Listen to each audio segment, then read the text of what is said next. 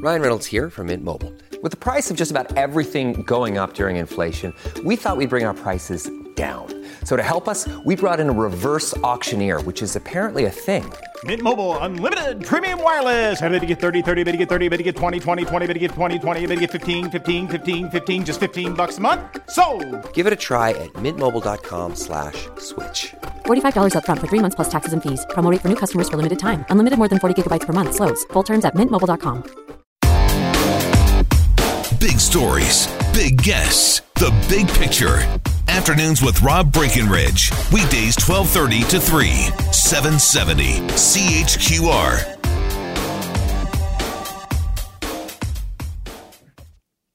Well, I think we all know, and especially obviously if you had kids in minor sports, the cost of, of minor sports has been going up in recent years. But there's also another trend happening where there's kind of that, that elite level, the professionalization of youth sports, as some have been calling it, where things are really getting out of hand. And it's, it's quite dramatic. There's a quote from Wayne Gretzky in this uh, article here we're going to be talking about. Uh, Gretzky uh, said to the CBC, talking about the cost of hockey. He says, I can remember my dad borrowing money from my grandmother to buy me a pair of skates for $25 or buy me a new hockey stick for $3.99. I mean, if Gretzky were a kid today in similar circumstances, would he even have a hope of making the NHL? I mean, I don't know. Maybe he was good enough uh, that he could have gone through it. Now, conversely, an article recently says the parents of Patrick Kane, Chicago Blackhawks superstar, estimated their investment in his minor league career, which has been to the U.S., to be $250,000. Now, he's making big money in the NHL, so maybe it was a good investment. But why are parents spending so much? And look, it's not just hockey either. Uh, but we've got academies now. We've got elite level training now available. So it's not just a case of several hundred dollars that you got to pay to sign your kid up for a season. We're talking several thousand, even tens of thousands of dollars each and every year that some parents are spending on their kids. And increasingly at the professional level, we're seeing a, a higher and higher percentage of those athletes having come up through this system. So this isn't going away anytime soon. So Post Media has done a series uh, on this. It's called The Money Pit. My professionalization of youth sports is worrisome. Joining us on the line is uh, JJ Adams, uh, deputy sports editor with the Vancouver Sun, Post Media. JJ, thanks for joining us here. Welcome to the program. No problem. Good afternoon. Uh, like I say, I mean, it's not just hockey. The piece today looks at uh, looks at soccer, looks at basketball, where this is happening too. But what was the impetus uh, from from your perspective for investigating this? Well, uh, like a lot of stories, it, it came about anecdotally. Um, a, a minor league team, a minor hockey team, was talking about uh, playing one of these new academy teams and uh, and and beating them soundly. And the the reason that was a shock was because uh, this, this academy team, uh, all their best players were playing in another level, an elite level, the the uh, league called the CSSHL.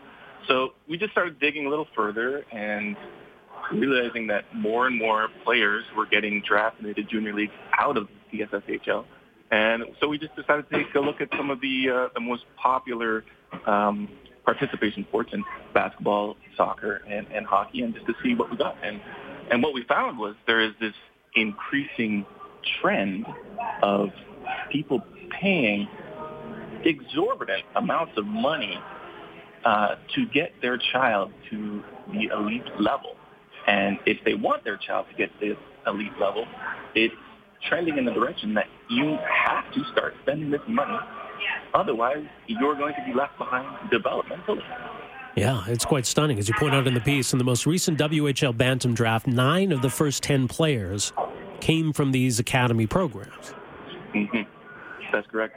Uh, and it's, it's no surprise as to uh, why this is happening because uh, the academy model uh, in itself is, is actually quite effective uh, if you compare it to a traditional route, say a minor hockey league where you play uh, bantam and midget and, and then go on to junior from there. Uh, what happens is with these academy teams is you are on the ice five days a week practicing with your team. Your, your school and your schooling and your your ice time is combined. And in addition to your ice time, you also have the uh, the other stuff, the, the power skating, the dry land training, the, the strength and conditioning, uh, the kind of things that you don't get with a minor league program. And the fact that the CSSHL runs pretty much year-round during the school year, uh, and you compare that to the usual minor hockey season, it, which is much shorter.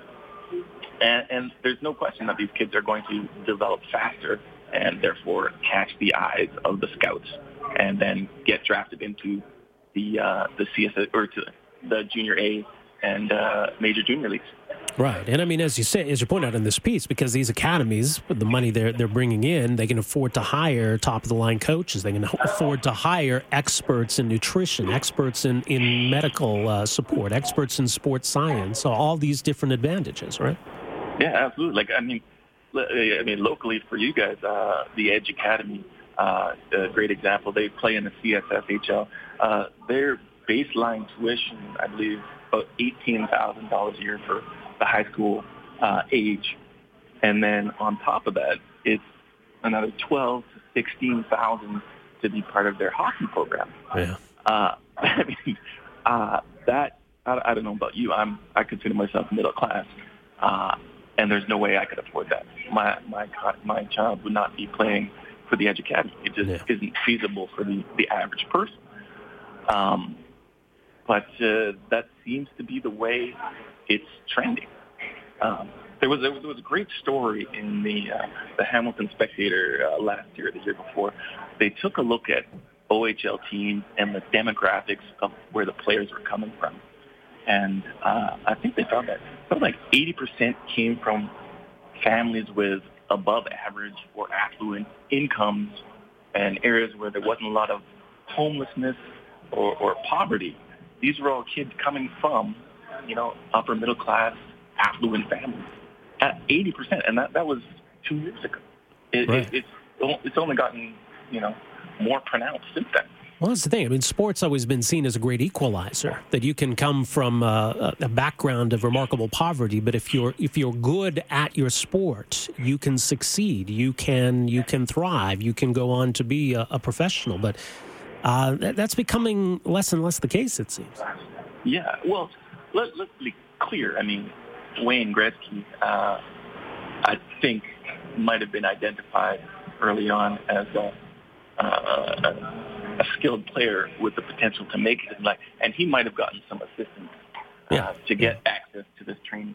So I, I think you know the the the cream will will rise to the top, and I think if you're a, a good athlete, no matter what your sport, you you probably will get identified somehow, and they will find a way to get you. But you know, if you don't show those flashes flashes early on, if you're a, a late bloomer, uh, you know, the, the road for you might end uh, sooner now than it might have, you know, 10 years ago.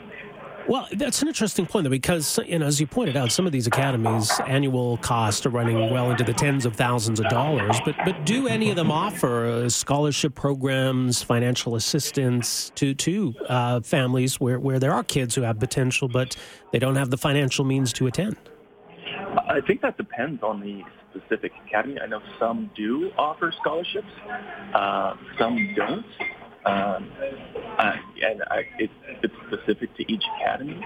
Uh, I know there are some areas that are, are doing their best to try and uh, make it accessible for local players instead of uh, kids coming from other areas to play for their team or other countries. Uh, because one thing about the academy is that it, there is no uh, geographical restrictions as to where you can come from to play for the team. Uh, in in BC minor hockey, you have to play in the catchment area. There's no such restriction with uh, with the uh, these academy teams. And uh, for example of uh, you know most schools trying to get the system, um, there is uh, an academy in Kimberley. It's actually girls only right now, but they only offer scholarships to local kids and uh, their baseline fees are about ten thousand. But if you're coming from somewhere else, uh, like for example, they've got a girl from Iceland, uh, you know, you're looking at thirty thousand dollars. Wow. But that that local kid may get a, a scholarship where it's only, you know, it's more. Uh, I, I hesitate to use the word affordable, but you know, instead of thirty thousand dollars, it might cost you, you know, between six and twelve for your your daughter to play on their team. And when it comes to, to basketball and soccer, which, mm, uh, you know, there's certainly a lot of kids involved in those sports in this country, and, and we see similar trends. But is, is the model a little different for, for elite soccer players, elite basketball players? Uh, absolutely. Uh, we took a look at these, these three different sports, and they all have very different traditional models as to how you get to the next level. Uh, with hockey, it, it was traditionally minor hockey, and it's now academy.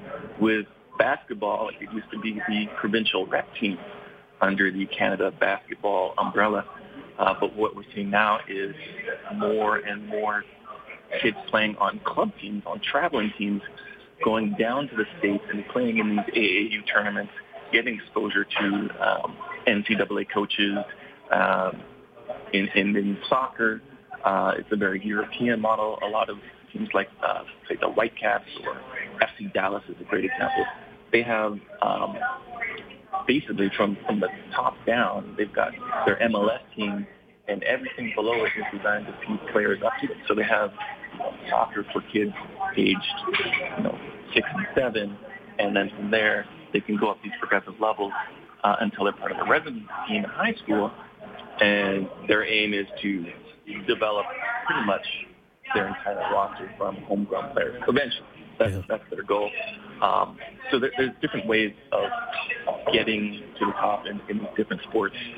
Um, with with basketball and the, and the club teams, uh, I think that the fear is uh, that we will trend too far in the direction of these uh, traveling teams, like in the states where we see AAU basketball have such a, a huge presence, and it's become a, a, a massive problem down there because it's seems to be about player development and more about business. It's a, a billion dollar business. Make no mistake. It's about money. It's not about the players. Uh, they're recruiting players just to improve their brand and, and, and make money, get shoe contracts. That's what they're playing for. They're not trying to develop these players for the next level because they're going to go there. It's all about the money. Yeah. No, it's a lot of money. Uh, VancouverSun.com. Uh, JJ, thanks for joining us here today. Really appreciate this. No problem. Thanks a lot. All right. Uh, take care. JJ Adams, Deputy Sports Editor with the Vancouver Sun, VancouverSun.com. Uh, so part of this post media investigation. Uh, looking at hockey, basketball, soccer, and what's become a, a an expanding uh, expensive elite level. Again, look, I mean, you, you know, you're not obligated to send your kids to this if you don't want to. I, I think a lot of people doing it sort of have dreams of professional sports or maybe even a college scholarship. I suppose the latter is a little more reasonable than the former. Or maybe it's uh, a lot of families who just have the means and uh, say, hey, well, you know what? Let's send our kids there. Sounds like fun. So yeah, as you mentioned, there's the Edge Academy in, in Calgary. The Banff uh, Academy is well known, uh, but there's a lot of new ones, and that's what's so interesting. Is just in recent years how many of these have popped up. So looking just in in BC, you got the Okanagan Hockey Academy that goes back to 2009, thirty thousand dollars annual uh, tuition for that. Uh, but then you got uh, the Delta Hockey Academy, the Yale Hockey Academy, uh, Burnaby Winter Club as well. that came online in 2013.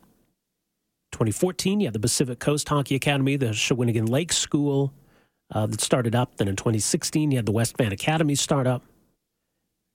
Uh, 2017, you had the St. George's School start up. Uh, the Kimberley Academy that he mentioned, uh, that's for girls only, is, is fairly recent too.